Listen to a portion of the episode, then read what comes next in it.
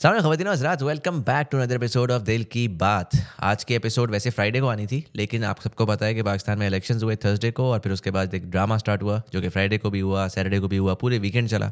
और आज, वैसे तो आप देख रहे हैं मंडे नाइट को लेकिन मैं संडे नाइट को ये रिकॉर्ड कर रहा हूँ बिकॉज़ मैं नॉर्मली एक दिन पहले रिकॉर्ड करता हूँ, ताकि वो एडिट हो और फिर अपलोड हो जाए। सो जो भी मैं आज बात करूँगा वो डेटा संडे नाइट तक के डेटा को मद्देनजर रखते हुए प्रोसेस हुआ है। आज के एपिसोड में मैंने सोचा था कि पाकिस्तान की इकोनॉमी के बारे में थोड़ी सी बात करूँ। लार्जली बिकॉज़ मैंने सोचा था कि इलेक्शंस हो चुके होंगे, कोई नई गवर्नमेंट डिसाइड हो चुकी होगी, उनको मद्देनज़र रखते हुए जब हम पाकिस्तान की इकोनॉमी को अनपैक करेंगे तो it might help us understand कि आने वाले वक्त पोटेंशली कैसे हो सकते हैं।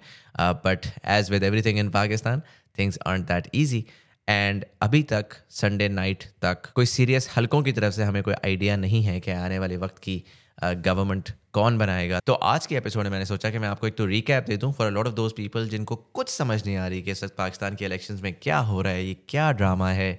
हम तो गए थे वोट करने things were supposed to be simple what the hell is going on तो एक तो आपको थोड़ा सा रिकैप दे दूँ। और दूसरा again based on the data that is available हम थोड़ा सा प्रोजेक्ट कर लें कि ए गवर्नमेंट कौन बना रहा है, किस शेप एंड फॉर्म में बना रहा है, और बी आने वाले वक्त में क्या होगा। अच्छा जी, सबसे पहले तो 8 फरवरी को पाकिस्तान में, पूरे पाकिस्तान में इलेक्शंस हुए प्रॉपरली हुए by and large without any major incident हुए। कुछ लोगों ने, कुछ जगहों ने रिपोर्ट किया कि बलूचिस्तान में हालात थोड़े ख़राब हुए but we don't have a lot of clarity about that इतनी इन्फॉर्मेशन अनफॉर्चुनेटली बलूचिस्तान से नहीं निकलती। बाय एंड लार्ज बाकी पाकिस्तान में without any major incident elections होते रहे। अच्छा अब कुछ पोलिंग स्टेशन में पर्टिकुलरली इन कराची कुछ वियर्ड सिचुएशन ऐसी हुई कि सुबह नौ बजे या आठ बजे जब पोलिंग स्टार्ट होनी थी तो पोलिंग स्टार्ट ही नहीं हुई। इनफैक्ट ये पोलिंग ड्रैग होती गई। वहाँ का जो अमला था, वो कह रहा था कि जी, हमारे पास तो अभी तक जो है ना, वो तो बैलेट पेपर ही नहीं पहुँचा, हमारे पास तो बॉक्सेस ही नहीं आए फॉर्म्स ही नहीं आए। तो बड़ा वियर्ड सी सिचुएशन थी और कॉन्स्टेंटली उसके ऊपर आवाज़ उठ रही थी। लेकिन इलेक्शन का प्रोसेस नहीं स्टार्ट हो सका और कुछ इलाकों में तो एक डेढ़ दो बजे जाके फाइनली इलेक्शन का प्रोसेस स्टार्ट हुआ. Obviously for lot of people that was very poor management because उससे हुआ ये कि नॉर्मली स्टार्ट में एकदम से लोग एनर्जेटिक होकर सुबह सुबह आ जाते हैं, लाइनों में खड़े हो जाते हैं, उसमें बूढ़े लोग भी होते हैं यू नो बहुत मुश्किल हालात में भी लोग आए हुए होते हैं, लेकिन वो इंथूजियाज़म ऐसे ऐसे डाई आउट होना शुरू हो जाता है lot of them went back and did not come back again दूसरा, जब ये लोग आ भी गए तो रश बहुत ज़्यादा था, इसके ऊपर कंप्लेंट्स आई सिटीजन्स की जो कह रहे थे कि बहुत स्लो हो रहा है लाइंस बहुत ज़्यादा चल रही हैं और पाँच बजे बहुत सारे डिफरेंट हलकों के अंदर, जहाँ पर लोग अभी तक खड़े हुए थे। नॉर्मली लास्ट टाइम हमने देखा था कि अगर रश बहुत ज़्यादा होता है तो घंटा, दो घंटा, तीन घंटा इलेक्शन एक्सटेंड हो जाता है, लेकिन इस बार वो भी नहीं हुआ। और five o'clock sharp election को रोक दिया गया। और lot of the people who are standing outside were left without being able to vote but खैर बाय एंड लार्ज पूरे पाकिस्तान में इलेक्शन हो गए। कोई फड्डे वड्डे नहीं हुए, कोई गोलियाँ नहीं चली। इक्की दुक्की वीडियोज़ आई कराची की एक वीडियो थी जिसमें कैंडिडेट जो है, उनको नज़र आ रहा था कि वो हार रहे हैं तो वो गालियाँ देते हुए गेट तोड़ते हुए अंदर घुसे और उन्होंने सारे बैलेट बॉक्सेस जो हैं वो तोड़ ताड़ के फारिग कर दिए। कुछ जगहों पर नज़र आया कि जी पोलिंग स्टेशन के अंदर घुस के बैलेट पेपर्स को जला दिया। Isolated incidents here and there but by and large international observers भी यही कहते हैं कि इलेक्शन का जो इनका हुआ, वो पीसफुल था और वो सक्सेसफुल था। अब थोड़ा सा हम इसमें पीटीआई की बात कर लेते हैं, क्योंकि PTI is has emerge as the single largest party albeit के वो इंडिपेंडेंस हैं but it is the single largest party थोड़ा सा उसके बारे में हम बात कर लेते हैं। पीटीआई एज अ पार्टी जब इस इलेक्शन में आई है तो एक तो उनके पास सिंबल नहीं था, हम सबको पता है कोर्ट केस था, पता नहीं किस किस किस्म के सिंबल्स थे, कोई रैकेट था, कोई बैंगन था, कोई यू नो लूडो की गीटियाँ थी तो बहुत सारे डिफरेंट किस्म के सिंबल्स ऑल ओवर पाकिस्तान थे। फिर उसके बाद उनकी कोई पार्टी नहीं थी, वो इंडिपेंडेंट कैंडिडेट्स के तौर पर खड़े हुए हुए थे तो कोई कंसोलिडेटेड कैंपेनिंग नहीं हो सकती थी, तमाम कैंडिडेट्स की मिल मिला के हर इंडिविजुअल कैंडिडेट एक इंडिविजुअल कैंपेन कर रहा था। मोर इंपॉर्टेंटली उस पार्टी की पूरी जो ए टीम थी, वो जेल में थी। जो पूरी बी टीम थी, वो भागी हुई थी, वो छुपी हुई थी, वो वैसे ही पब्लिक में नहीं आ सकती थी। और जो सी टीम थी, जो कि बेसिकली इलेक्शन में लड़ रही थी, जो अननोन्स थे, जो रैंडम लोग थे, जो पिछले छः आठ, दस महीने में एकदम से पॉपअप किए हैं पीटीआई के अंदर बिकॉज़ कोई भी सीनियर लीडरशिप में अवेलेबल नहीं है। तो उन लोगों को भी इलेक्शन की कैंपेनिंग करने की इजाज़त नहीं थी। पीटीआई कोई अपना प्रॉपर जलसा नहीं कर सकी, उनको इजाज़त नहीं दी गई। कॉर्नर मीटिंग्स होती थी, उसके ऊपर पुलिस आ जाती थी, उनको रोक देती थी। के के अंदर सम वॉट इन्होंने फिर भी कॉर्नर मीटिंग्स कर ली, शेर अफजल मरवत साहब ने और कुछ लीडर्स ने बट बाय एंड लार्ज इनको कॉन्स्टेंटली पुश बैक मिलता रहा। अगेन ये मैं नहीं कह रहा इंटरनेशनल मीडिया में मल्टीपल टाइम्स रिपोर्ट हो चुका हुआ है। अल जजीरा की बड़ी डिटेल डॉक्यूमेंट्री इसके ऊपर अवेलेबल है। साथ ही जो पॉपुलेशन थी, जो पीटीआई का वोटर था, उसको होपलेस भी कर दिया गया हुआ था, उसको वो रिजेक्टेड भी था। वो कह रहा था, यार, कोई फ़ायदा नहीं है। मतलब इन तमाम चीज़ों को मद्देनज़र रखते हुए देर इज़ उनको दिमाग में ऑलरेडी था कि पीटीआई ने तो जीतना ही नहीं है तो फिर हम क्यों जाए जाके वोट करें? अभी तमाम जो सारा कुछ करने के बाद जो हमने देखा गवर्नमेंट के या डिफरेंट ऑर्गेनाइजेशंस के, जो पाकिस्तानी ऑर्गेनाइजेशंस थी, उनके सर्वेस जब आ रहे थे, या मीडिया में जो रिपोर्ट हो रहा था मेन स्ट्रीम मीडिया में जो रिपोर्ट हो रहा था वो बड़े वसूख से ये कह रहे थे कि जी पीटीआई तो शायद तीस सीटें बमुश्किल निकाल ले। पी एम एल एन जो है वो एक सौ दस से एक सौ बीस सीटें निकालेगी। पीपल्स पार्टी जो है वो सत्तर अस्सी सीटें निकाल लेगी। ये बहुत एक्टिवली बहुत ज़्यादा प्रोपोगेट हो रहा था और ये भी फर्दर पीटीआई के वोटर को डिजेक्ट कर रहा था। अब इसमें मैं स्पेशल शाउट आउट देना चाहूँगा हबीब अकरम साहब को बिकॉज़ एक तो ये कि उनका अंदाज बयान और उनकी उर्दू इतनी खूबसूरत है कि देख के मज़ा आता है उनकी वीडियो को। आ, लेकिन उसके साथ साथ उन्होंने एक्चुअली एक बहुत डिटेल सर्वे किया हुआ था पाकिस्तान में जिसमें तकरीबन वो फोर्टी टू सिक्सटी कॉन्स्टिट्यूंसीज में गए थे और वहाँ पे उन्होंने लोगों से बड़े साइंटिफिक तरीके से सर्वे करके अपने सॉर्ट ऑफ़ रिज़ल्ट पब्लिश किए थे। और उनके जो रिज़ल्ट थे वो जो आज हमारे सामने picture it's much closer to that similarly बहुत सारी ऑनलाइन एंड ऑफलाइन ऑर्गेनाइजेशन जो कि नॉन गवर्नमेंट साइट पे थी उनके भी जो पब्लिक सर्वेस थे वो बहुत ज़्यादा closer to what you know we're seeing today थे। But were not taken seriously by the government by mainstream media and by the powers to be अच्छा अब इलेक्शन से पहले मैं एक चीज़ ज़रूर कहना चाहूँगा कि पीटीआई जो कि इन तमाम मुश्किल से गुजर रही थी एज अ पार्टी उन्होंने बड़ा इंटरेस्टिंग परफॉर्म किया। उन्होंने इंश्योर किया कि जी वो सोशल मीडिया पे जलसे करें। उन्होंने इंश्योर किया, क्योंकि उनको मेन जगहों के ऊपर मेन स्ट्रीम में स्पेस नहीं मिल रही थी मीडिया में स्पेस नहीं मिल रही थी तो उन्होंने ऑनलाइन जलसे किए। उन्होंने ऑनलाइन जो है वो अपने तमाम लोगोज़ अपनी फेसबुक पेज पे ए आई चैट बॉट्स बना दिए, अपनी वेबसाइट पे डाल दिए। आप जाके इंटरेक्ट कर सकते थे। You could have got found out your you know इंतबी निशान जिस जगह पर था। तो बेसिकली उन्होंने they did try to in whatever capacity they could fight back on a digital front young लड़के, लड़कियाँ ऑन ग्राउंड जाके कैंपेन कर रहे थे, अपना फिगर आउट करके कि यार अच्छा हमारे हल्के में कौन सा इंतबी निशान है। बंदे का नहीं पता कौन लड़ रहा है, लेकिन निशान पता है और लोगों को जाके बताना है कि यार पी टी आई को अगर वोट करना है तो इस निशान पर वोट करना है। And that was very interesting because we have not seen that level of citizen engagement in the political process मतलब वैसे जनरली हमारे यहाँ हिस्टोरिकली एक होता है जलसे होते हैं, बड़ा लीडर आता है, वो छोटे लीडर को, छोटा लीडर जो इलेक्टेबल होता है, उसको फर्दर पंप करता है, वो जाता है और जाके जो है कॉर्नर मीटिंग्स करता है डोर टू डोर जाता है। लेकिन सिटीजन इन्वॉल्वमेंट चूँकि बिकॉज़ पीटीआई के सारे दरवाजे बंद हो चुके हुए थे they had to be disruptive they had to be different and so they actually went out and did a lot of very very innovative things but nonetheless मैं खुद पर्सनली आई थॉट कि ठीक है, ये सारा कुछ कर रहे हैं, बहुत अच्छी बात है। I don't see a very legitimate outcome coming out of this I don't think कि इससे कोई बहुत सीरियस इंपैक्ट पड़ेगा। और फिर इलेक्शन डे जब हुआ तो उसमें जो सबसे बड़ी चीज़ एकदम से हिट हुई पीटीआई को, वो ये कि जी सुबह सुबह लोग उठे और आठ बजे सेल फोन्स बंद हो गए। जिसका मतलब बेसिकली ये है कि फॉर दोज जिनको नहीं पता था, वो जो अपने फ़ोन पे गए, उनको पता ही नहीं है कि उनके नेशनल या प्रोविंशियल असम्बलीज के हल्के कौन से हैं उनके पोलिंग स्टेशन कहाँ पे हैं। बहुत सारे पोलिंग स्टेशन होते हैं, ढाई सौ, तीन सौ पोलिंग स्टेशन होते हैं एक एवरेज कॉन्स्टिट्यूंसी में। अब आपका किस पोलिंग स्टेशन में नाम है, आप उसी पे जाएँगे, वरना तो आप ख्वार होते फिरेंगे अपनी पूरी कॉन्स्टिट्यूंसी में।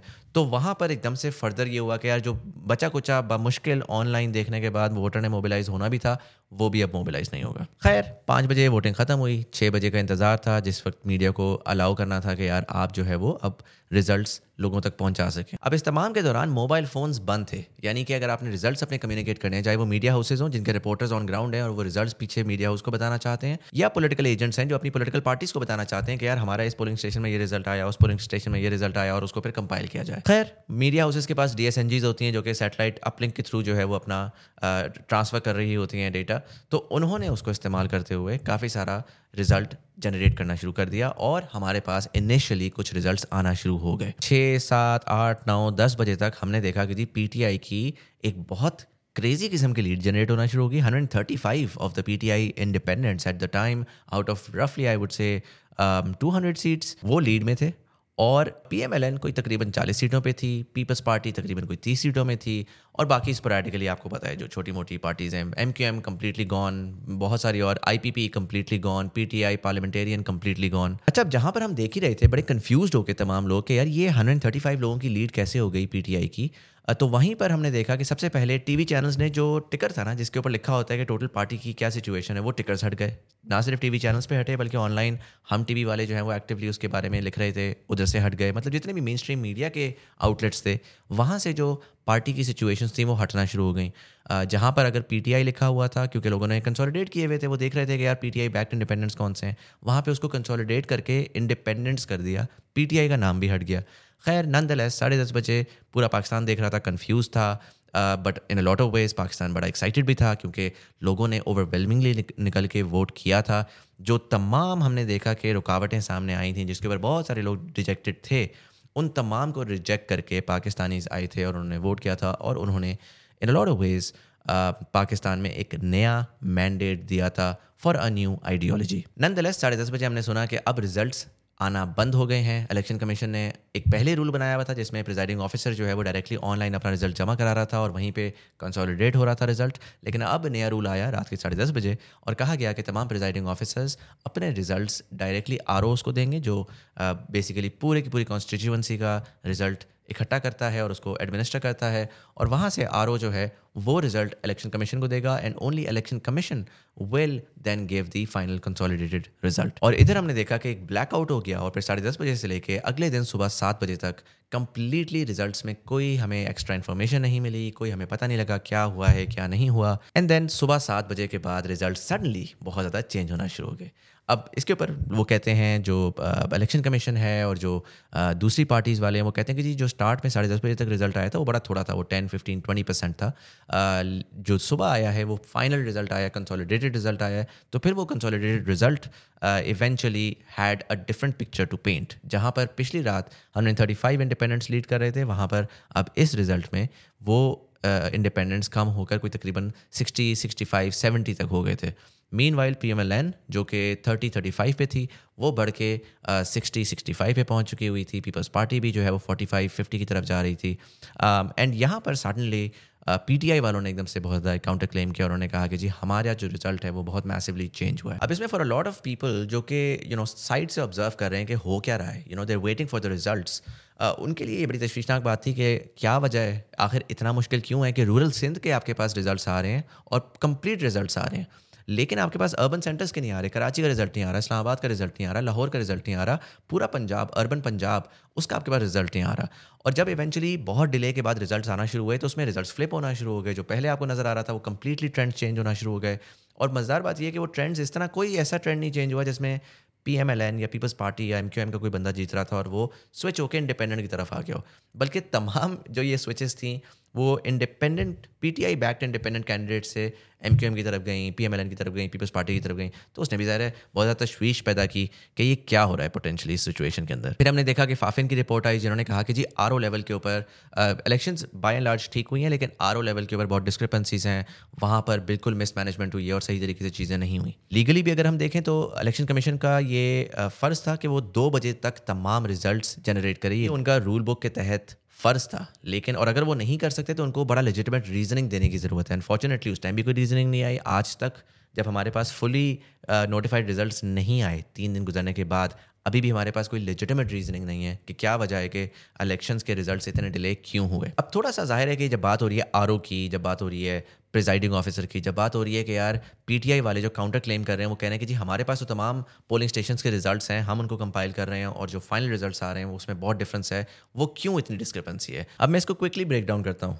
एक एवरेज कॉन्स्टिट्यूंसी एक एवरेज हल्का जो होता है, उसके अंदर नीचे तकरीबन ढाई सौ, तीन सौ पोलिंग स्टेशन होते हैं। हर पोलिंग स्टेशन में तीन, चार हज़ार लोग आके वोट करते हैं। उसमें खातन भी होती हैं, मर्द भी होते हैं, उसी हिसाब से वो डिवाइड हुआ हुआ होता है। अगर आप वोट करने गए होंगे तो आपने सिमिलर यही चीज़ एक्सपीरियंस की होगी। अब जब आपने रिज़ल्ट कंसोलिडेट करना है तो आपने इंश्योर करना है कि उसमें ट्रांसपेरेंसी हो, क्योंकि ज़ाहिर है अगर थोड़ा सा भी डिस्क्रिपेंसी होगी तो रेगिंग के इल्ज़ाम आ जाएँगे कि यार ये गलत है, वो गलत है। तो इसका एक प्रोसेस पूरा बना हुआ है। जब पोलिंग स्टेशन पे काउंटिंग होती है तो तमाम पॉलिटिकल पार्टीज़ के पोलिंग एजेंट्स होते हैं। उनके सामने काउंटिंग होती है। फाइनल टैली बताई जाती है कि यार इतने वोट्स इस पार्टी को पड़े, इतने वोट्स इस पार्टी को पड़े। चूँकि सबके सामने ये हो रहा होता है तो वो तमाम लोग एग्री करते हैं। फिर एक फॉर्म फोर्टी फाइव होता है, जिसके ऊपर लिखा जाता है कि ये तमाम पार्टीज़ कौन कौन सी हैं, इनके कितने वोट्स हैं। और फिर उसमें तमाम पोलिंग एजेंट्स और जो प्रिजाइडिंग ऑफिसर है, वो साइन करता है स्टैम्प करता है और ये ऑफिशियल डॉक्यूमेंट होती है, जो तमाम पोलिंग एजेंट्स को दी जाती है। ताकि वो अपने अपने कैंडिडेट्स के पास ले जाए। और साथ ही जो प्रिजाइडिंग ऑफिसर है वो उनका अपना एक फॉर्म फोर्टी होता है जो कि वो लेकर जाते हैं आरओ के पास जो कि एक रिटर्निंग ऑफिसर होता है जो कि पूरी कॉन्स्टिट्यूंसी को देख रहा होता है। और वो फिर बैठ के उस तम, उन तमाम पोलिंग स्टेशन के रिज़ल्ट को कंसोलिडेट करके एक फाइनल रिज़ल्ट जनरेट करता है। वो भी जो विनिंग कैंडिडेट या विनिंग या तमाम कैंडिडेट्स जो पार्टिसिपेट कर रहे हैं आइधर वो कैंडिडेट या उनके कोई पोलिंग एजेंट वहाँ पर होते हैं उनकी मौजूदगी में वो तमाम काउंट करता है कंसोलिडेट करता है उनसे वेरिफिकेशन लेता है और फिर एक फॉर्म 47 निकालता है जिसमें अगेन सबके साइंस होते हैं सबके एग्रीमेंट्स होती हैं और एक फाइनल कंसोलिडेटेड पोजिशन पार्टी की आ जाती है। अगेन बड़ा इंपॉर्टेंट है। पोलिंग एजेंट्स का पोलिंग स्टेशन में होना पोलिंग एजेंट्स का रिटर्निंग uh, ऑफिसर के पास होना जो कि फाइनली तमाम चीज़ों को कंसोलिडेट करके डॉक्यूमेंट में सबके सिग्नेचर्स के साथ रिलीज़ करता है। अब इस केस में हुआ क्या? इस केस में हमने बहुत सारी रिपोर्ट सुनी फ्रॉम पीटीआई कि जी हमारे पोलिंग एजेंट्स को during election as well and later on हमारे पोलिंग एजेंट्स को बाहर निकाल दिया। उसमें जो है वो हमारी काउंटिंग उसके हमारे लोगों के बगैर काउंटिंग की गई। चलें on a polling station level हम मान लेते हैं, यार पता नहीं सही कह रहे हैं, गलत कह रहे हैं, उसका प्रूफ कहाँ से होगा, कितना होगा, बहुत कन्फ्यूज़न है उसमें। लेकिन आरओ के लेवल के ऊपर एक्चुअली बड़े थोड़े से हैं आर और वो जो है, वो एक्चुअली आप इसको चेक कर सकते हैं। तो वहाँ पर हमने देखा कि जी आर जो हैं वो इंगेज नहीं कर रहे थे। जब वो कंसोलिडेशन हो रही थी, वो कैंडिडेट्स बाहर खड़े रहे। बहुत सारे कैंडिडेट्स सलमान अकरम, राजा पर्टिकुलरली उनका हमने देखा कि उनको, उनकी वीडियो पड़ी हुई है कि उनको वायलेंटली बाहर निकाला गया और उनकी गैर मौजूदगी में ये कंसोलिडेशन हुई। अब यहाँ पर बड़ा इंपॉर्टेंट है। देखें कंसोलिडेशन जब हो रही होती है, अगर कोई डिस्क्रिपेंसी होती है तो जो कैंडिडेट है, उसके पास ये अपॉर्चुनिटी है कि वो उनको बोल सकता है कि जी, आप अभी रिकाउंट करें। सारा का सारा जो आपके पास सामान आया हुआ है, उसमें आप पोलिंग स्टेशन को खोल के उसके रिकाउंट कर सकते हैं। लेकिन यहाँ पर यह अपॉर्चुनिटी नहीं दी गई। अब हमने देखा कि आरओ लेवल के ऊपर यहाँ पर डिस्क्रिपेंसी आना शुरू हो गई। आर जो रिज़ल्ट जनरेट कर रहे थे, जो फॉर्म फोर्टी के कंसोलिडेटेड रिज़ल्ट फॉर्म फोर्टी में डाल रहे थे, वहाँ पर सम जो डेटा पीटीआई के कैंडिडेट्स के पास था, वो डिफरेंट था versus what was being seen in the form 47 जो कि उनकी गैर मौजूदगी में कंसोलिडेट होकर निकाले जा रहे थे। अच्छा सिर्फ़ ये नहीं मल्टीपल टाइम्स ईसीपी की वेबसाइट के ऊपर डिफरेंट डिफरेंट हलकों के नंबर्स चेंज होते रहे डिफरेंट लोग अनाउंस होते रहे कि अब ये विनर है, नहीं, ये विनर है. I mean it was it was an absolute mess like the way that the election was done it was like कि बच्चे करा रहे हैं सिलेक्शन को. समझ ही नहीं आ रही कि मतलब ऐसा कैसे हो सकता है यार? इतनी बड़ी कंट्री है the fifth largest country in the world you are the fourth largest democracy how can you be doing all of this considering the fact कि जो आर थे पर्टिकुलरली जिनके ऊपर सबसे ज़्यादा उंगलियाँ उठ रही हैं, जो कि ओरिजिनली हमेशा जुडिशरी से आए हैं, इस बार गवर्नमेंट ने, जो केयर गवर्नमेंट थी, उन्होंने आर को डीसी जो एडमिनिस्ट्रेटर्स हैं, जो ब्यूरोक्रेट्स हैं, जो डायरेक्टली डील करते हैं विद एनी गवर्नमेंट तो उनका वहाँ पर ना वो बेसिकली बायस आ जाता है। क्योंकि अगर ब्यूरोक्रेट्स हैं, उनको लग रहा है, उनको बताया जा रहा है कि यार आने वाली गवर्नमेंट एक्स वाई जी होगी then they can potentially end up creating problems in the election तो ये चीज़ कोर्ट्स में गई थी पीटीआई लेकर गई थी, उन्होंने कहा कि जी हम आर के ऊपर एतमाद नहीं करते ब्यूरोक्रेट्स को नहीं होना चाहिए रूल्स कहते हैं कि जुडिशरी को होना चाहिए। कोर्ट्स ने, लेकिन गवर्नमेंट को अलाउ कर दिया था, और आज जो हम इस मेस में खड़े हुए हैं, उसमें जुडिशरी का एक बहुत बड़ा किरदार है क्योंकि उनको उसी टाइम पर रोकना चाहिए था।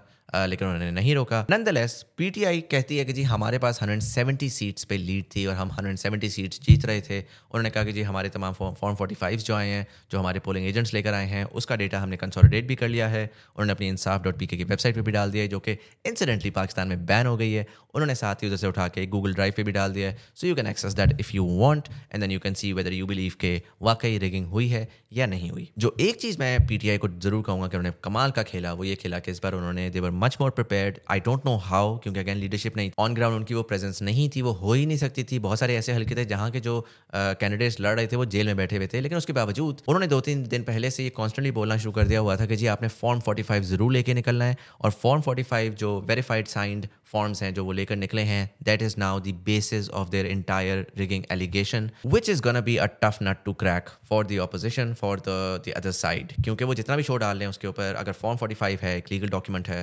एक वेरीफाइड डॉक्यूमेंट है तो फिर उसके अंदर ज़ाहिर है कि मसला खुलेगा, मसला इंस्टेबिलिटी की तरफ़ जाएगा, खप खुलेगी. तो वहाँ पर P T I actually played really well they had preempted कि ये पोटेंशियली ये प्रॉब्लम आ सकती है and they were able to quickly jump on that narrative as well अब इस वक्त पीटीआई के चैलेंजेस क्या हैं? पीटीआई का सबसे बड़ा चैलेंज ये है कि जी उनके पास, वो ये कहते हैं कि इस वक्त हंड्रेड वन सीट्स उनको मिली हुई हैं। वो कह रहे हैं सत्तर सीटों के ऊपर हमारे कैंडिडेट जो जीते हैं उनको हराया गया है ऑफिशियली तो वो, उनको सबसे पहला तो जाके एक बहुत डिटेल्ड लीगल बैटल खेलनी है, ज़ाहिर है, क्योंकि जब considering according to the PTI के निज़ाम उनके ख़िलाफ़ है, जब जुडिशरी उनके ख़िलाफ़ है, जब ईसीपी उनके ख़िलाफ़ है तो वो ट्रिब्यूनल्स पे भी जाएँगे, वहाँ पे भी उनके साथ मुश्किल पेश आएँगी, फिर वो जुडिशरी के पास जाएँगे, वहाँ पे भी मुश्किल पेश आएँगी। तो it's not gonna be easy battle लेकिन सबसे बड़ी बैटल उनकी है कि क्या वो ये सीटें ले पाते हैं या नहीं ले पाते अच्छा अब अगर उनको ये सीटें मिल भी जाएँ, अगर उनको तीस, पैंतीस सीटें मिल भी जाएँ for example one thirty four अगर कोई पार्टी इस वक्त सीटें ले जाती है तो वो मेजोरिटी थियोरेटिकली वो two hundred sixty six seats में से मेजोरिटी सीट्स ले जाएगी। जिसका मतलब यह है कि वो एक गवर्नमेंट बना सकती है। लेकिन एक्चुअल नेशनल असेंबली टू 366 की नहीं होती, वो 342 की होती है, जिसमें मजीद 70 रिज़र्व सीट्स होती हैं,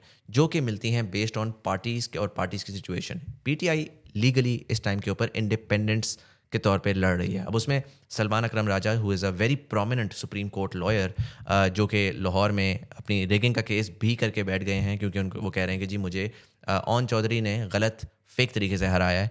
उनका कहना यह है कि पीटीआई एक्चुअली सिर्फ़ अपना सिंबल लूज़ किया था उसने पार्टी नहीं डिसबैंड हुई थी। So all these independent candidates जिन्होंने अपना पीटीआई का टिकट दिया था दे आर एक्चुअली पीटीआई के रिप्रेजेंटेटिव सो ये अगेन एक दूसरी लीगल बैटल है, जो कि इन्होंने अब लड़नी है आगे जाके, और इस, इसकी बेसिस के ऊपर पीटीआई को रिज़र्व सीट्स मिलेंगी। बट अगेन ये लीगल बैटल में is gonna take a while क्या ये टाइमली हो सकती है या नहीं हो सकती? क्योंकि आने वाले दिनों में जब नोटिफिकेशंस हो जाएँगी इन तमाम लोगों की तो फिर उसमें एक स्टिपुलेटेड टाइम है जिसके अंदर अंदर इंडिपेंडेंट लोगों को पार्टीज़ ज्वाइन करनी है और पार्टीज़ फिर अपने रिज़र्व कैंडिडेट्स देगी और फिर रिज़र्व कैंडिडेट्स जो हैं वो अपॉइंट होंगे और फिर इन तमाम अपॉइंटमेंट्स के बाद 342 की असम्बली बैठेगी और प्राइम मिनिस्टर का इंतखब करेगी। तो यहाँ पर एक इमीडिएट चैलेंज है पीटीआई का कि क्या इनको रिज़र्व सीट्स मिलती हैं, नहीं मिलती हैं और यहाँ पर भी इनको रिज़र्व सीट लेने से रोका जाएगा। सो इवन इफ़ अगर वो 134 पे आ जाते हैं तो कोशिश ये की जाएगी कि इनको इंडिपेंडेंट रखा जाए, इनको पार्टी नहीं कंसिडर किया जाए, ताकि जो दूसरी साइड है, जिसके पास मेजोरिटी नहीं है, उनको रिज़र्व सीट्स देकर मेजोरिटी दे दी जाए। फिर साथ ही तीसरा चैलेंज जो कि हमने कल देखा कि पीटीआई के एक विनिंग कैंडिडेट ने पीएमएलएन ज्वाइन कर ली। अब यहाँ पर अगेन एक प्रॉब्लम है, क्योंकि जब पीटीआई का सिंबल लिया गया और उनको इंडिपेंडेंट डिक्लेयर किया गया तो यहाँ पर आपने दरवाज़ा खोल दिया हॉर्स ट्रेडिंग का। और आपने ये बेसिकली अपॉर्चुनिटी प्रोवाइड कर दी कि जी, अब इंडिपेंडेंट लोग जैसे ही इलेक्ट होकर आएँगे तो पावरफुल हल्के जो हैं, वो आएँ आके इधर पावर इस्तेमाल करें या पैसा इस्तेमाल करें, वो लोगों को उठा कर ले जाएँ। याद रखें, यहाँ पे वोट जो है, वो इंडिपेंडेंट्स को नहीं मिला। एक ट्रू इंडिपेंडेंट होता है, वो अपने मैंडेट पे लड़कर आया होता है, एक पार्टी का बंदा होता है, जो कि पार्टी का वोट लेकर आया हुआ होता है। तो यहाँ पर बेसिकली लोगों का जो एक्चुअल मैंडेट है, जो लोगों ने जिसको वोट दिया है, उसको बाईपास करके इंडिविजुअल्स को ख़रीद कर आप डिफरेंट पार्टीज़ में लेकर जाएँगे, जो कि again ethically morally it's it's it's a huge night और पाकिस्तान में इसी वजह से हॉर्स रेडिंग के खिलाफ रूल्स बने थे पार्लियामेंट के अंदर जिसमें ये कहा गया था कि पार्टी से आप डिफेक्ट नहीं कर सकते।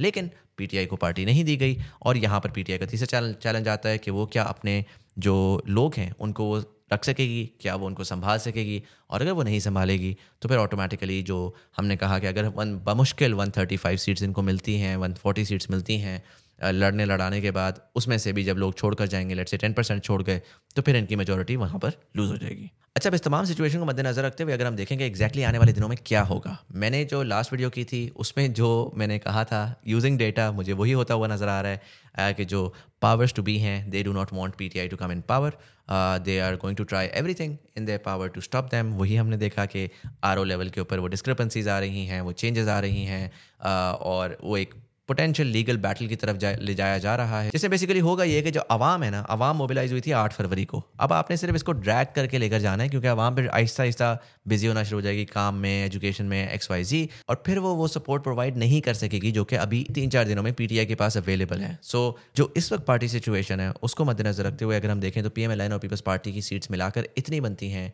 which are a few seats short of an absolute majority so M Q M को इनको मिलाना पड़ेगा। M Q M as you know is the king's party तो वहाँ पर आपको ये नज़र आता है कि the real power in this government जो आने वाली है, वो होगी किंग के पास और ये पार्टीज़ जो हैं, ये मिल मिला के एक sort of P D M part two बनाने जा रही हैं which is going to be a rerun of what we saw in the last sixteen months I am not sure कि ये आपका अपना वो ओपिनियन होगा कि वो पी डी एम का टाइम कैसा था।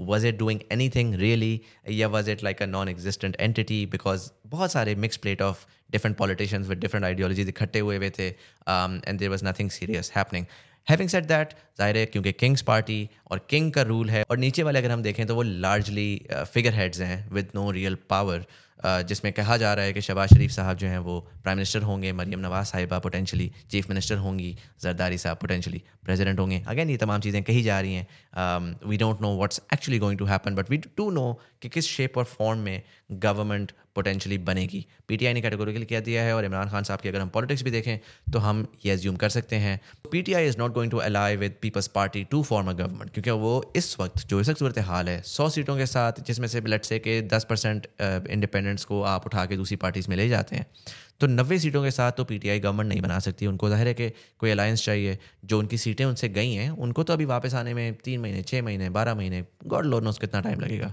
सो so, पीटीआई अगर अलायंस नहीं बना रही किसी पार्टी के साथ तो लॉजिकल है कि P M L Peoples Party और एम क्यू एम मिल, मिला के ही बनाएँगे alliance and so we're going to see a government जिसके पास ना मैंडेट होगा, क्योंकि उनके ऊपर बहुत गंदी एलिगेशन ऑफ़ रिगिंग है।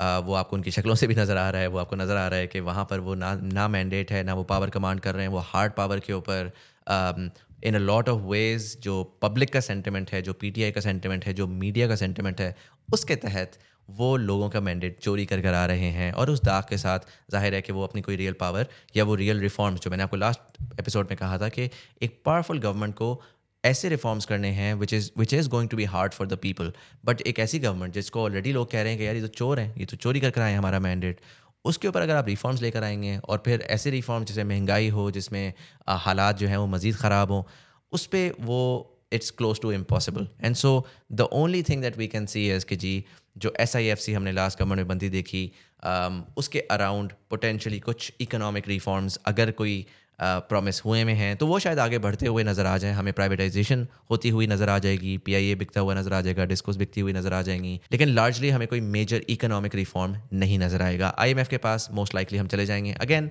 आप पी डी एम की गवर्नमेंट देखें तो आपको नज़र आ जाएगा कि यार एक सेमाई होम्योपैथिक गवर्नमेंट भी है बट जो जो बेसिक बेसिक बेसिक बेसिक चीज़ें जो हमें हमेशा सुनने को मिलती हैं, वो चीज़ें हमें मिल रही हैं, और कोई उसमें एज सच इम्पेडिमेंट नहीं है, अगर हम उस गवर्नमेंट को देखें तो। बट इस बार याद रखें कि लास्ट जो पीडीएम की गवर्नमेंट थी, उसके अंदर असेंबली में सिर्फ़ पी पीडीएम ही बैठी हुई थी। इस बार असेंबली के अंदर नब्बे बंदा पीटीआई का बैठा हुआ होगा और केपीके के अंदर एक गवर्नमेंट होगी जो कि पीटीआई की होगी। So that brings us to the question कि what is next for PTI जो आने वाले दिनों में पीटीआई की सिचुएशन होगी, वो लास्ट टाइम वाली सिचुएशन से बहुत फ़र्क होगी, क्योंकि पीटीआई के पास अब केपीके की जो पूरी मशीनरी है, चाहे वो ब्यूरोक्रेसी हो, चाहे वो पुलिस हो, वो पावर पीटीआई के पास होगी। प्लस जो नाइन्टी पीपल जो 90 लोग इमरान खान के आके पार्लियामेंट में बैठे हुए होंगे, उनके पास अपोजिशन लीडर की भी सीट होगी, उनके पास यू नो बहुत सारी उसके अराउंड पावर आती है, जो कि उनके एमएनएस के पास होगी। तो आने वाले वक्त में मेरे हिसाब से हम जो जो इस वक्त जो खप मची हुई है, जो ब्रूटैलिटी है पोटेंशली स्टेट की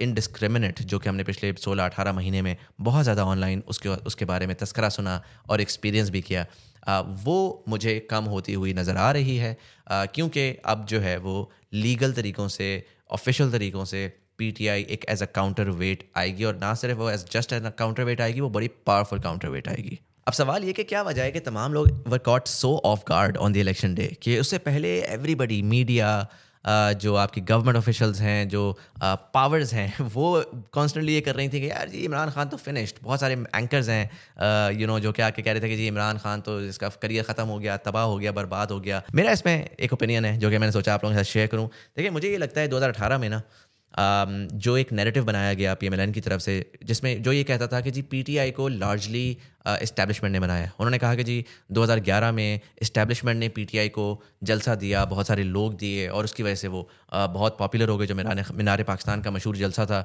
और उसके बाद से कॉन्स्टेंटली इस्टेब्लिशमेंट सपोर्ट करती आ रही है। अगेन मैं यहाँ पे बड़ा क्लियरली कहूँगा कि I do hundred percent agree कि the establishment has helped the P T I in twenty eleven in twenty thirteen in twenty eighteen और वो हेल्प करने का तरीका क्या था कि वो डिफरेंट डिफरेंट जो इलेक्टेबल्स थे ऑफ़ द टाइम उनको वो लेकर आ रहे थे और उनको वो पार्टी के अंदर शमूलियत इख्तियार करवा रहे थे। और जो ज़ाहिर है कि जो रूलिंग पार्टी थी, उसको वीकन करने में वो एक किरदार अदा कर रहे थे, जो पी एम एल एन वाले कहते हैं, जो पीपल्स पार्टी वाले कहते हैं। मैं उनकी बात से एग्री करूँगा। अच्छा अब ये लोग जब ये बात करते हैं तो इनके दिमाग में ये थाट थी कि यार पीटीआई तो कुछ है ही नहीं, इमरान खान भी कुछ नहीं है। ये तो लार्जली इस्टेब्लिशमेंट ने एक चीज़ बनाई तो इस्टेब्लिशमेंट इसको तबाह भी कर सकती है और इस्टेब्लिशमेंट किसी और को भी बना सकती है। They gave too much power to the establishment in terms of in terms of making a political party and breaking a political party 2024 के इलेक्शन ने हमें ये दिखाया है कि एस्टैब्लिशमेंट एम्पलीफाई ज़रूर कर सकती है। There are formidable power and they can certainly amplify एक ऐसी पार्टी जिसका नेरेटिव ऑलरेडी चल रहा है आ, या शायद वो उसके नेरेटिव को कम भी कर सकती है। लेकिन दे कांट मेक और ब्रेक एनी वन और वो हमने इस इलेक्शन में होता हुआ देखा जिसमें आई पी पी नहीं बन सकी जिसमें पी नहीं बन सकी जिसमें M Q M with all the support नहीं चल सकी। सो so, श्योर sure, आप ऑन सम लेवल्स आप आर को मैनेज करके, आप आगे पीछे चीज़ों को मैनेज करके आप इक्की दुक्की सीटें निकाल सकते हैं, लेकिन किसी पार्टी को इस लेवल पे स्केल पे आने के लिए आपको नैरेटिव चाहिए होता है, आपको नज़रिया चाहिए होता है, और इस इलेक्शन ने उस चीज़ को बड़ा क्लियरली प्रूव किया। अब उस गलती की वजह से इन्होंने देखा कि जब अगर if the establishment is against the P T I right now that means के पी टी आई का तो कोई फ्यूचर ही नहीं है. दैट मीन्स के जो वॉइस ऑफ़ द पब्लिक है, वो तो एग्जिस्ट ही नहीं करती. और यहाँ पर अगेन जो मैंने लास्ट टाइम अपनी वीडियो में कहा था कि public as a stakeholder को लार्जली इग्नोर किया गया. वो ऐसे इग्नोर किया गया कि उन्होंने ये सोचा ही नहीं कि यार, ये पब्लिक कोई भेड़ बकरियाँ नहीं है, जिसको जिस ट्रक की बत्ती के पीछे आप लगाएँगे, वो चले जाएँगे. इनका एक अपनी भी सोच है, इनकी अपनी भी रिक्वायरमेंट है अपनी भी वॉन्ट है. और इमरान खान साहब जो हैं, वो एक्चुअली पब्लिक के सेंटिमेंट को सामने ला के रख रहे हैं. इमरान खान साहब पब्लिक को कहीं नहीं लेकर जा रहे. Public using the internet using the media using the information as अपना एक नज़रिया बना रही है और उसमें ज़ाहिर है कि इमरान खान साहब भी उस नज़रिए को शेप कर रहे हैं डेफिनेटली लेकिन he is a representation of that नज़रिया. एंड सो जब आठ फरवरी का इलेक्शन हुआ तो कन्फ्यूज़न इस वजह से थी because nobody expected the public to go out and actually vote for P T I in such outrageously disproportionate numbers अब, अगर मैं पी टी आई के नंबर्स पे जाऊँ, वो कहते हैं, जी, एक सौ सत्तर सीटें पी टी आई के पास हैं, सत्रह अठारह सीटें पी एम एल एन के पास हैं, तीस सीटें पीपल्स पार्टी के पास हैं एम क्यू एम के पास वर्चुअली कोई सीट नहीं है। पी टी आई ने पाँच सीटें बलूचिस्तान से निकाली हैं, अठारह सीटें सिंध से निकाली हैं पंजाब से आई एम नॉट श्योर कितनी निकाली हैं बट मेजोरिटी सीटें निकाली हैं के पी से उन्होंने कहा कि जी हमने 42 में से 40 सीटें निकाली और something along those line P T I has emerge as the only national party in Pakistan P T I has emerge as the party जो कि ना सिर्फ़ फेडरेशन की है, बल्कि एक ओवरवेलमिंग अमाउंट ऑफ़ वोटर्स का कॉन्फिडेंस मैंडेट रखती है। तो एक पूरा नैरेटिव चेंज हुआ जिसमें पता ही लगा कि जी पीटीआई तो ना सिर्फ़ पब्लिक की सपोर्ट को कमांड करती है, बल्कि तमाम मुश्किल के बावजूद वो पब्लिक की सपोर्ट को कमांड कर रही है। और ये बहुत ही प्रॉब्लमेटिक सिचुएशन है because theoretically this completely changes the game of how politics is done in Pakistan देखें पाकिस्तान में इस बार electables by and large lose किए हैं। बड़े बड़े इलेक्टेबल्स आप सोच भी नहीं सकते थे कि इन कॉन्स्टिट्यूंसी से इनको हटाया जाएगा। Like for example Hamza Shahbaz Nawaz Sharif साहब मानसेरा में हारे हैं जहांगीर खान तरीन साहब जो हैं, वो नीचे अपने हल्के में हार रहे हैं। यूसुफ रजा गिलानी साहब जो हैं, वो तैमूर मलिक साहब से हार रहे हैं। यासमीन राशिद साहिबा जो हैं, वो जीत रही हैं। शानदाना गुलजार साहिबा जीत रही हैं। जरताज गुल साहिबा जीत रही हैं और ये बड़े बड़े लोगों के खिलाफ जीत रही हैं। आलिया हमजा साहिबा, हमजा शहबाज के खिलाफ जीत रही हैं। तो पहला तो ये कि इलेक्टेबल्स कम्प्लीटली डिस्ट्रॉय हो गए इस इलेक्शन के अंदर। और नज़रिया जीत गया। यानी कि आज के बाद पाकिस्तान में जो हम कहा कहते थे कि यार, यहाँ तो इलेक्टेबल्स की सियासत होती है, यहाँ पे कोई थोड़ी सुनता है। वो तो कहता है कि यार, मेरा बरादरी का बंदा ये है, मुझे पाँच हज़ार रुपये दे दो, मुझे बिरयानी दे दो। वो वाला नेरेटिव कम्प्लीटली दफन हो गया इस इलेक्शन के अंदर। दूसरा, कहा जाता था कि यार, लोग बेचारे जाहिल हैं। वो तो बस एम ही रैंडम लोगों को वोट करते रहते हैं। उनका तो कोई नज़रिया ही नहीं है। वो भी दफन हो गया। लोगों ने एक्चुअली सुना मीडिया पे उनको कुछ और बताया जा रहा था बाहर उनको कुछ और बताया जा रहा था लेकिन उन्होंने अपने शौर से जाके देखा for right and for wrong उन्होंने अपने शौर से आइडेंटिफाई किया कि यार मैं इस कैंडिडेट इस नज़रिए से एग्री करता हूँ। चाहे मुझे पता ही नहीं है कि ये कैंडिडेट कौन है ये नया कैंडिडेट है ग्रास रूट वर्कर है नया नाम है मैंने इसको जाके वोट करना है। That basically opens the door for नज़रियाती लोग फॉर आइडियलिस्ट फॉर आइडियोलॉग्स जो आके अपनी आइडियोलॉजी के अगेंस्ट वोटर्स का कॉन्फिडेंस ले सकते हैं और आने वाली इलेक्शंस में लड़ सकते हैं। फिर कहा जाता था कि खातन जो है वो डायरेक्टली इलेक्टेड सीट्स पे नहीं लड़ सकती। हमने देखा कि ना सिर्फ़ वो लड़ी, जेलों से लड़ी, आलिया हमज़ा की सत्रह साल की बेटी ने उनके लिए कैंपेन की और आलिया हमज़ा वो वाली सीट जीती हैं, जो कि इनको खैर हरा दिया गया है, लेकिन फॉर्म फोर्टी फाइव के तहत वो कहती हैं कि जी, वो जीती हैं। ये एक बहुत बड़ी बात है। शानदाना गुलजार साहिबा पेशावर से, दरताज गुल साहिबा, डेरा गाजी खान से ये कंजर्वेटिव एरियाज़ थे जहाँ पर खातन have emerge victorious so these are very good signs for Pakistan respective अगर आप पी टी आई के वोटर हैं और आप डिजेक्टेड और होपलेस फील कर रहे हैं, परेशान ना हो बिकॉज़ बहुत सारे ऐसे बेंच इस इलेक्शन में सेट हुए हैं that show a very very hope for an optimistic future for Pakistan इसी के साथ साथ हमने देखा कि power of social media has very clearly emerge as a very powerful tool to educate and empower the population and so with all the crackdown और तमाम जो है ना इंटरनेट डिस्ट्रप्शन भी हो रही हैं और वेबसाइटें भी ब्लॉक हो रही हैं और ये भी हो रहा और वो भी हो रहा, लेकिन हमने अब देखा है कि in the age of information अब आप लोगों को बकरियों की तरह कंट्रोल नहीं कर सकते। And so again until and unless हम नॉर्थ कोरिया बन जाएँ, हम जो है जी सोशल मीडिया को ब्लॉक कर दें, अब वो जो मैनेजमेंट का तरीका था नैरेटिव और अदरवाइज़ वो चीज़ अब बाय एंड लार्ज ख़त्म हो चुकी है। और ये टी वी चैनल्स के लिए भी एक बड़ा लम्हा फ़िक्रिया है कि वो सोचेंगे ज़रूर कि यार हमारा फ्यूचर क्या है, अगर हम मैनेज्ड सिस्टम में मजीद चलते रहे। बिकॉज़ ऑल्टरनेट मीडिया जो जो सोशल मीडिया के फॉर्म में इमर्ज किया है डिजिटल मीडिया के फॉर्म में इमर्ज किया है that is going to completely devastate their business if they do not compete in terms of efficiency, in terms of transparency and which is why जो मेरा ज़ाती ख्याल ये पहले दिन के अंदर जो हमने देखा कि रिजल्ट्स बहुत सारे आए हमने देखा कि बहुत सारे ऐसे लोग जो कि एंटी पी टी आई थे वो एकदम से फ्लिप होना शुरू हो गए। बहुत सारे लोग जो हैं वो सडनली एम्पथेटिक हो गए पी टी आई के कॉज के ऊपर पी टी आई के नेरेटिव के ऊपर। मेरा ज़ाती ख्याल ये है कि लार्जली उसकी वजह ये थी कि जो मैंने आपको पहले बोला था कि 2018 के अंदर जो नैरेटिव बनाया गया था जिसमें दिमाग में ये डाल दिया गया हुआ था। देखें अगेन अगर आप पीटीआई के वोटर हैं और ये लोग आपके खिलाफ हैं तो आप जाते हैं जाके उनको गालियाँ देते हैं। आप कहते हैं यार ये दो नंबर लोग हैं बुरे लोग हैं जो ये मुझे आ, हमारे साथ ऐसी ज़्यादा कर रहे हैं। Actual fact of the matter was कि दोज पीपल आप उनको ह्यूमनाइज करें ना तो वो उन लोगों को वाकई नहीं पता था। उनको लगता था कि यार आप वाकई एक फ्रेंज हो एक बॉट की कम्युनिटी हो एक रैंडमली कंस्ट्रक्टेड एंटिटी हो बिकॉज़ उनको ये लगता था कि यार आपको इस्टेब्लिशमेंट ने बनाया। सो so, जब ये उनके दिमाग में था और फिर आठ फरवरी हुआ जिसमें तमाम तर मुश्किल के बावजूद लोग निकले तो बड़ा clearly in the mind of the people in the mind of the the media in the mind of the people in power international communities के सामने एक बड़ा क्लियरली ये नैरेटिव गया कि यार वाकई पीटीआई के पास पावर तो है पीटीआई के पास पब्लिक तो है और जो पब्लिक का मैंडेट है उसकी पावर बड़ा क्लियरली सामने आई। एंड आप आने वाले वक्त में देखेंगे that is going to make a difference आप देखेंगे कि the way that now people bargain the way that now people talk about all of this it is going to be different क्योंकि अब बहुत क्लियरली उनके सामने नज़र आ गया है कि एक sizeable majority in Pakistan wants P T I to represent it and so P T I is no longer this party जिसके बस लीडर्स हैं और लीडर्स को आपने कटा दिया तो सब चेंज हो जाएगा। अब P T I is a representation of a very very large population और जो एक लास्ट चीज़ मुझे बहुत अच्छी लगी वो ये थी कि एक मैन्युफैक्चर हुई नई लीडरशिप पीटीआई के अंदर। अगर आप देखें तो बहुत सारे नाम आपको ऐसे नज़र आएँगे जो कि आपको शायद एक साल पहले नहीं पता थे। शेर अफजल मरवत साहब आपको नहीं पता थे।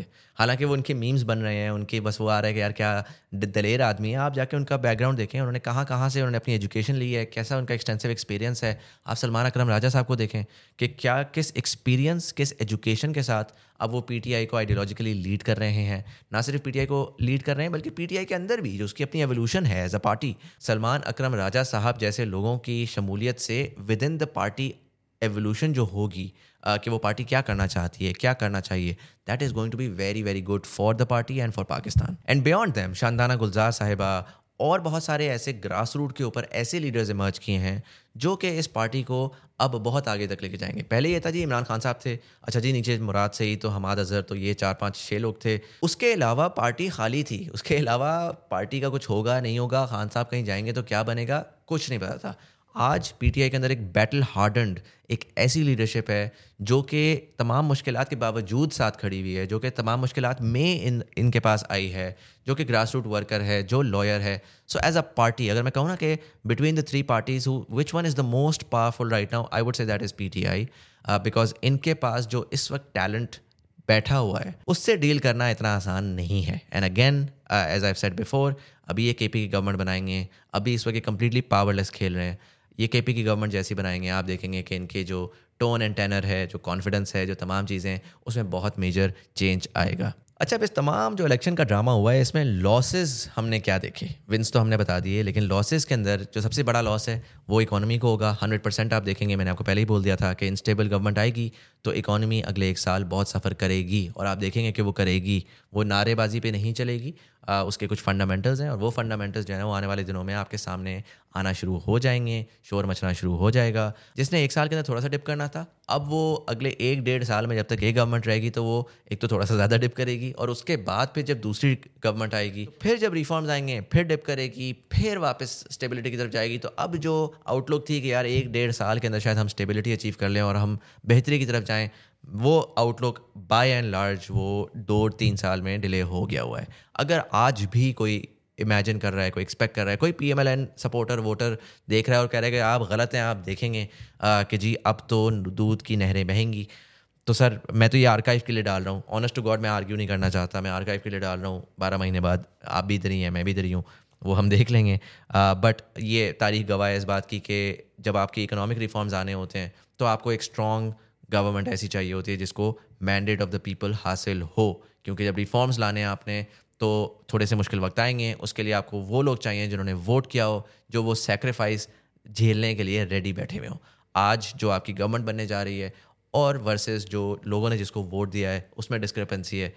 And that's not gonna fly very well with the population फिर इसी के साथ ज़ाहिर है, क्योंकि it's not going to fly well with the population तो हमें एग्रेशन और इंस्टेबिलिटी नज़र आएगी, हमें क्राइम बढ़ता हुआ नज़र आएगा, और हमें प्रोटेस्ट होती हुई नज़र आएगी। ज़ाहिर है पीटीआई अभी करती रहेगी बैठ के, उन्होंने चार हल्कों के ऊपर इतना रोला डाला था तो आपको नहीं लगता कि अस्सी हल्कों के ऊपर वो आराम से छोड़ देगी? वो बैठ के प्रोटेस्टें करेगी, वो खप डालेगी, वो कॉन्स्टेंटली अदालतों में जाएगी, वो कॉन्स्टेंटली आपके ऊपर इतना प्रेशर डालेगी, इतना प्रेशर डालेगी कि आपका सांस लेना मुश्किल हो जाएगा। Nonetheless I think personally इस पूरी जो एक्टिविटी और एक्सरसाइज है अगर अगैन आपने मेरी पुरानी वीडियो देखी हो Uh, तो मेरा ज़ाती मानना ये है अनपॉपुलर ओपिनियन है बिकॉज़ जो पीटीआई का वोटर है वो चाहता है कि पीटीआई जल्द से जल्द एक गवर्नमेंट बनाए और वो आके हमारी पॉलिसीज़ इंप्लीमेंट करे। मेरा ज़ाती ख्याल ये ओवरऑल पिक्चर को देख के कि इस वक्त अगर पीटीआई गवर्नमेंट बनाती भी है वो ज़ाहिर है अगर वो मर मुर के वो किसी तरीके से अपने एक सौ पैंतीस सीटें निकाल लेती है उनकी इतनी इस वक्त आगे बैटल्स लगी हुई हैं कि वो उन्हीं में ही मगन रहेगी। उनके पास इतना टाइम ही नहीं है कि वो जाके वो रिफॉर्म्स ले सकें। वो कॉन्स्टेंटली लीगल बैटल्स वो हमने इमरान खान को निकालना नहीं निकालना, हमने केसेस ख़त्म कराने नहीं कराने पॉलिटिकल प्रिजनर्स का क्या होगा, आगे जो तीस पैंतीस सीटें और हैं जो हमें चाहिए, उनका क्या होगा? तो वो दो तीन साल वहीं निकल जाएँगे। पीटीआई इस वक्त, मेरा ज़ाती ख्याल ये इमरान खान साहब बहुत खुश होंगे क्योंकि वो इस वक्त सबसे पावरफुल पोजीशन में है और उनका जो आउटकम मिला हुआ ना, वो एग्जैक्टली वो है जो वो चाहते हैं। वो इस वक्त गवर्नमेंट नहीं बनाना चाहते। वो चाहते हैं कि वो गवर्नमेंट तब बनाए जब उनकी टू थर्ड मेजोरिटी हो। इस वक्त टू थर्ड मेजोरिटी पीटीआई के बकौल उनको मिली हुई है एक सौ सत्तर के ऊपर। लेकिन इतने हर्डल्स हैं सारी सिचुएशन में कि एक सौ सत्तर सीटें मिल तो जाएँगी, लेकिन इंडिपेंडेंस टूटेंगे, फिर रिज़र्व सीट्स का मामला क्या होगा, फिर so on and so forth कि वो कहते हैं कि यार हमें एक पावरफुल अपोजिशन मिल जाए। दूसरी सारी पार्टियाँ बैठ जाएँ जाके, वो कोशिश करती रहें कि वो कुछ लेकर आएँगी, वो नहीं कर सकती। खान साहब ने भी ज़ाहिर है पूरा मुताल तो किया हुआ है तो उनको आइडिया है कि यार अगर इस किस्म की एक हाफ़ कुक किस्म की गवर्नमेंट आएगी तो क्या वो वाकई कर सकेगी? और ये मैं सिर्फ़, मैं नहीं कह रहा, मैं कोई बड़ा कोई जीनियस नहीं हूँ, बहुत सारे एनलिस्ट हैं, पढ़े लिखे जितने भी एनलिस्ट हैं ना, जियो के भी बड़े सारे एनलिस्ट हैं, जो यही कह रहे हैं कि यार ये गवर्नमेंट वो रिफॉर्म्स नहीं ला सकती जो कि पाकिस्तान को जिसकी ज़रूरत है और पीएमएलएन अपने ऊपर सबसे बड़ा कुल्हाड़ा मारेगी, अपनी सियासत कंप्लीटली ख़त्म करेगी अगर वो गवर्नमेंट लेगी।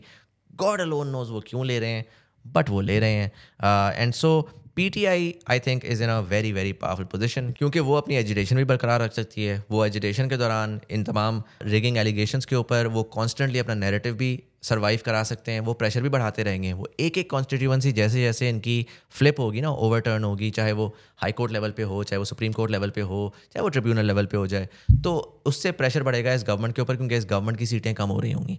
तो वो आहिस्ता आहिस्ता प्रेशर भी डालते रहेंगे, वो अपना नेरेटिव भी सेल करते रहेंगे। एक साल बाद पचास लाख नया वोटर भी आ चुका होगा, जो कि ऑब्वियस सी बात है पी को सपोर्ट करेगा। मतलब अगर अब भी आप इस चीज़ को डिनाई कर रहे हैं और आठ फरवरी में जो आपने देखा उसके बाद तो मतलब आई डोंट नो कि वट यू वांट आप किस डिनाइल में रह रहे हैं। But the fact of the matter is कि आठ फरवरी को हमने ये देख लिया हुआ है कि P T PTI overwhelmingly Pakistani अब पीटीआई के साथ रेजोनेट करता है पीटीआई के साथ कनेक्ट करता है।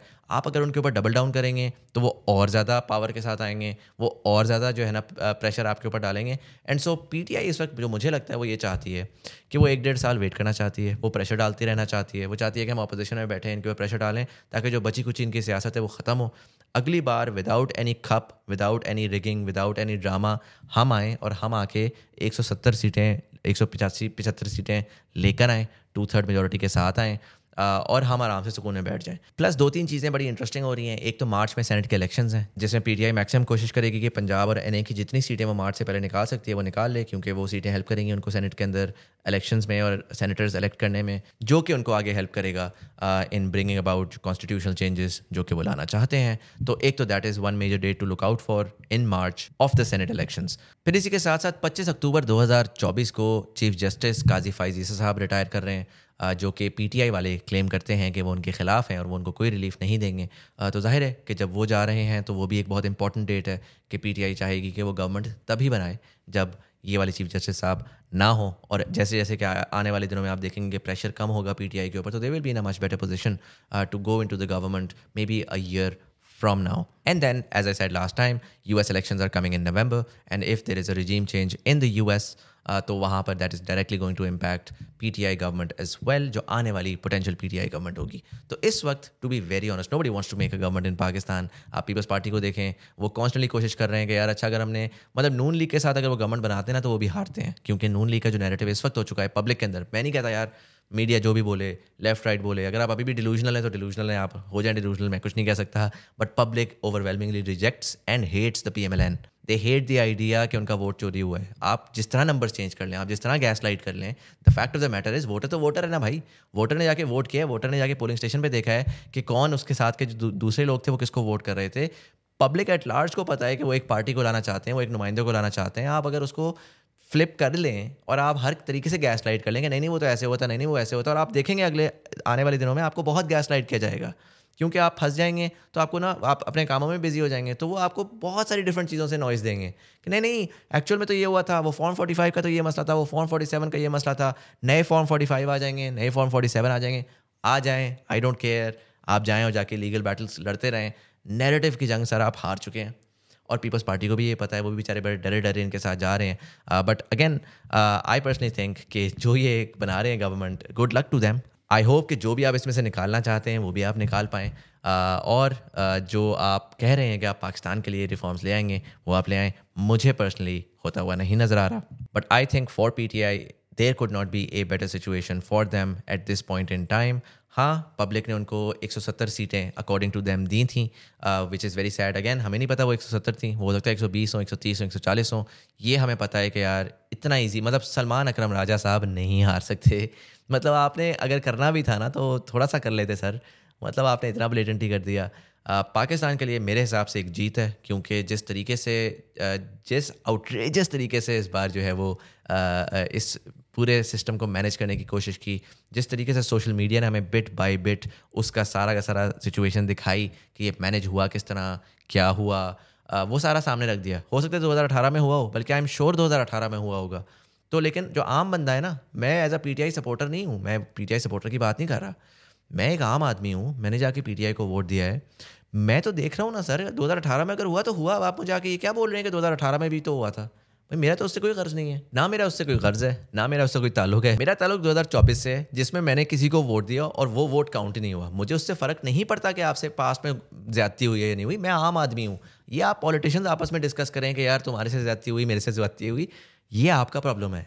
मेरा वोट जिसको मैं देना चाहता था, वो चोरी हुआ है। और ये नैरेटिव मैं कुछ नहीं कर सकता। मैं बहुत पावर पावरलेस आदमी हूँ। पूरा पाकिस्तान बहुत पावरलेस है। लेकिन मैं ये ज़रूर कह सकता कर सकता हूँ कि मैं चाय पे बैठूँगा तो मैं इसके बारे में बात करूँगा, मैं रहूँगा। मैं व्हाट्सएप ग्रुपों में इसके बारे में बात करूँगा। मैं अपनी कम्युनिटी में इसके बारे में बात करूँगा। और जब आप ये गवर्नमेंट बना रहे हैं पीपल्स पार्टी वाले तो ख़ास कर sir you will lose you are losing this battle Noon League को हम तो दो साल से कह रहे थे। और ये नहीं सुन रहे थे। और ये हमें कहते थे कि यार तुम यूथ ही हो। हम एज अ ऑब्जर्वर आपको बोल रहे थे, सर, कि ये आप देख लें, आप क्या कर रहे हैं? ये नहीं होगा इस तरीके से।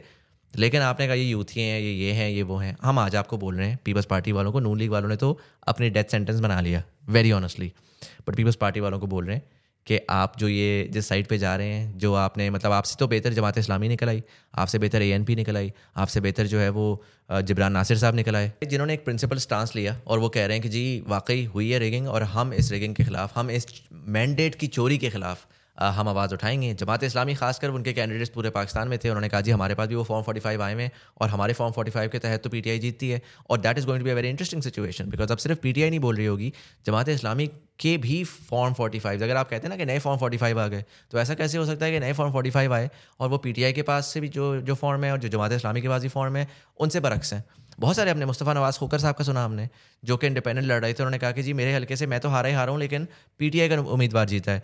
जबरान नासिर साहब ने कहा कि मैं तो हारा ही हारा हूँ, लेकिन पीटीआई का उम्मीदवार जीता है। जमात इस्लामी के बहुत सारे कैंडिडेट्स ने कहा कि जी, हम तो हारे हैं, लेकिन हमारे हल्के से पीटीआई का कैंडिडेट जीता है। This is not going to be easy जी, आप शॉर्ट टर्म में जीत जाएँगे। आप अपनी हार्ड पावर बार बार लास्ट टाइम मैंने कहा था, आप हार्ड पावर से शॉर्ट टर्म में कंट्रोल कर लेंगे। But you will a lose the narrative you will be lose the power जो पावरफुल लोग हैं, जो कि इसमें दरमियान में एक किंग्स हैं, सर आप लोग अपनी पावर लूज़ कर रहे हैं। आई डोंट नो आपको कौन एडवाइस कर रहा है।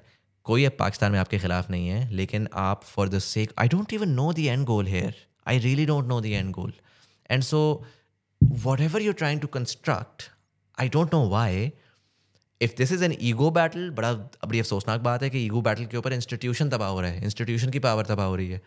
बट आप आम आप पॉलिटिशियंस के साथ जो करना है करें, आप इस वक्त आवाम के साथ जो कर रहे हैं ना वो दिलों में जा रहा है। And that's not going to go away easily again मैं किसी को कुछ नहीं बोल रहा, मैं सिर्फ़ आर्काइव के लिए इंटरनेट के ऊपर डाल रहा हूँ ताकि बारह से अठारह महीने बाद हम देख सकें इस चीज़ को, क्योंकि डेटा जब कोई चीज़ बोलता है तो मोर ऑफन दैन नॉट मेरे एक्सपीरियंस में आपको जो भी अपने लेफ़्ट राइट से आवाज़ें आ रही हों, आपके एडवाइजर्स आपको कह रहे हों, जो ओवरऑल डेटा आपको पिक्चर पेंट कर रहा है more more often than not हम उधर ही लैंड करते हैं। But nonetheless that is what is happening in Pakistan एक नई पी डी एम गवर्नमेंट आ रही है, मजीद इंस्टेबिलिटी आ रही है जो पर्सनली आई थिंक के पाकिस्तान में एक राइज ऑफ़ अथॉरिटेरियनिज्म हुआ था आठ फरवरी तक। पहले मेरा थीसिस ये था कि अथॉरिटेरियनिज्म मजीद राइज करेगी, अब मेरा थीसिस ये नहीं है। मुझे ये लगता है कि आठ फरवरी को उसकी पीक थी और उसके बाद आहिस्ता आहिस्ता, अब आप देखेंगे कि लोग फ्लिप होंगे, आहिस्ता आहिस्ता आप देखेंगे कि पावर सेंटर्स फ्लिप होंगे, आहिस्ता आहिस्ता आप देखेंगे कि आपको जो खबरें आपको डिमोटिवेट कर रही थी, जो होपलेस कर रही थी, वो खबरें चेंज होना शुरू होंगी। And every month is gonna be better in my opinion then the last month yes one variable within all of these things that is the economy that is going to take a hit. But there will be other things जो कि आपको finally hope वापस ला कर देंगी. And so there for अगर आपको left right की noisy noise जो आपको सुबह शाम की खबर दी जाती है ना कि ये हो गया और वो हो गया और इसने पार्टी फ्लिप कर ली और उसने पार्टी फ्लिप कर ली और इसने इसको ये बोल दिया, ये डिस्ट्रैक्शन हैं. ये आपको डिमोटिवेट करने के लिए दी जा रही हैं. मेरा जनरली तर्ज ये है कि मैं जब एक दफ़ा मेजर मेजर चीज़ों को मुझे एक सेंस बन जाती है ना तो मैं बैक सीट पर जाता हूँ मैं लार्जली नॉइस को इग्नोर करता हूँ uh, मैं I let data plate self out and then I focus on things that I have in my control and therefore मैंने जो ये वीडियो भी बनाई थी क्योंकि मुझे लोगों ने ट्विटर पे आके बोला था कि आप अपने थॉट्स बता दें। बहुत लंबी है बहुत रैंडम स्प्रेडिक से थॉट्स हैं। मैंने सोचा मैं अपने थॉट्स आपने आपके सामने ला के रख दूँ। ये मेरी लास्ट वीडियो है पॉलिटिक्स के ऊपर क्योंकि लाइक आई सेड जो होना था वो हो गया है। मेरी इन्वॉलमेंट वोट देने तक थी वो मैंने वोट दे दिया।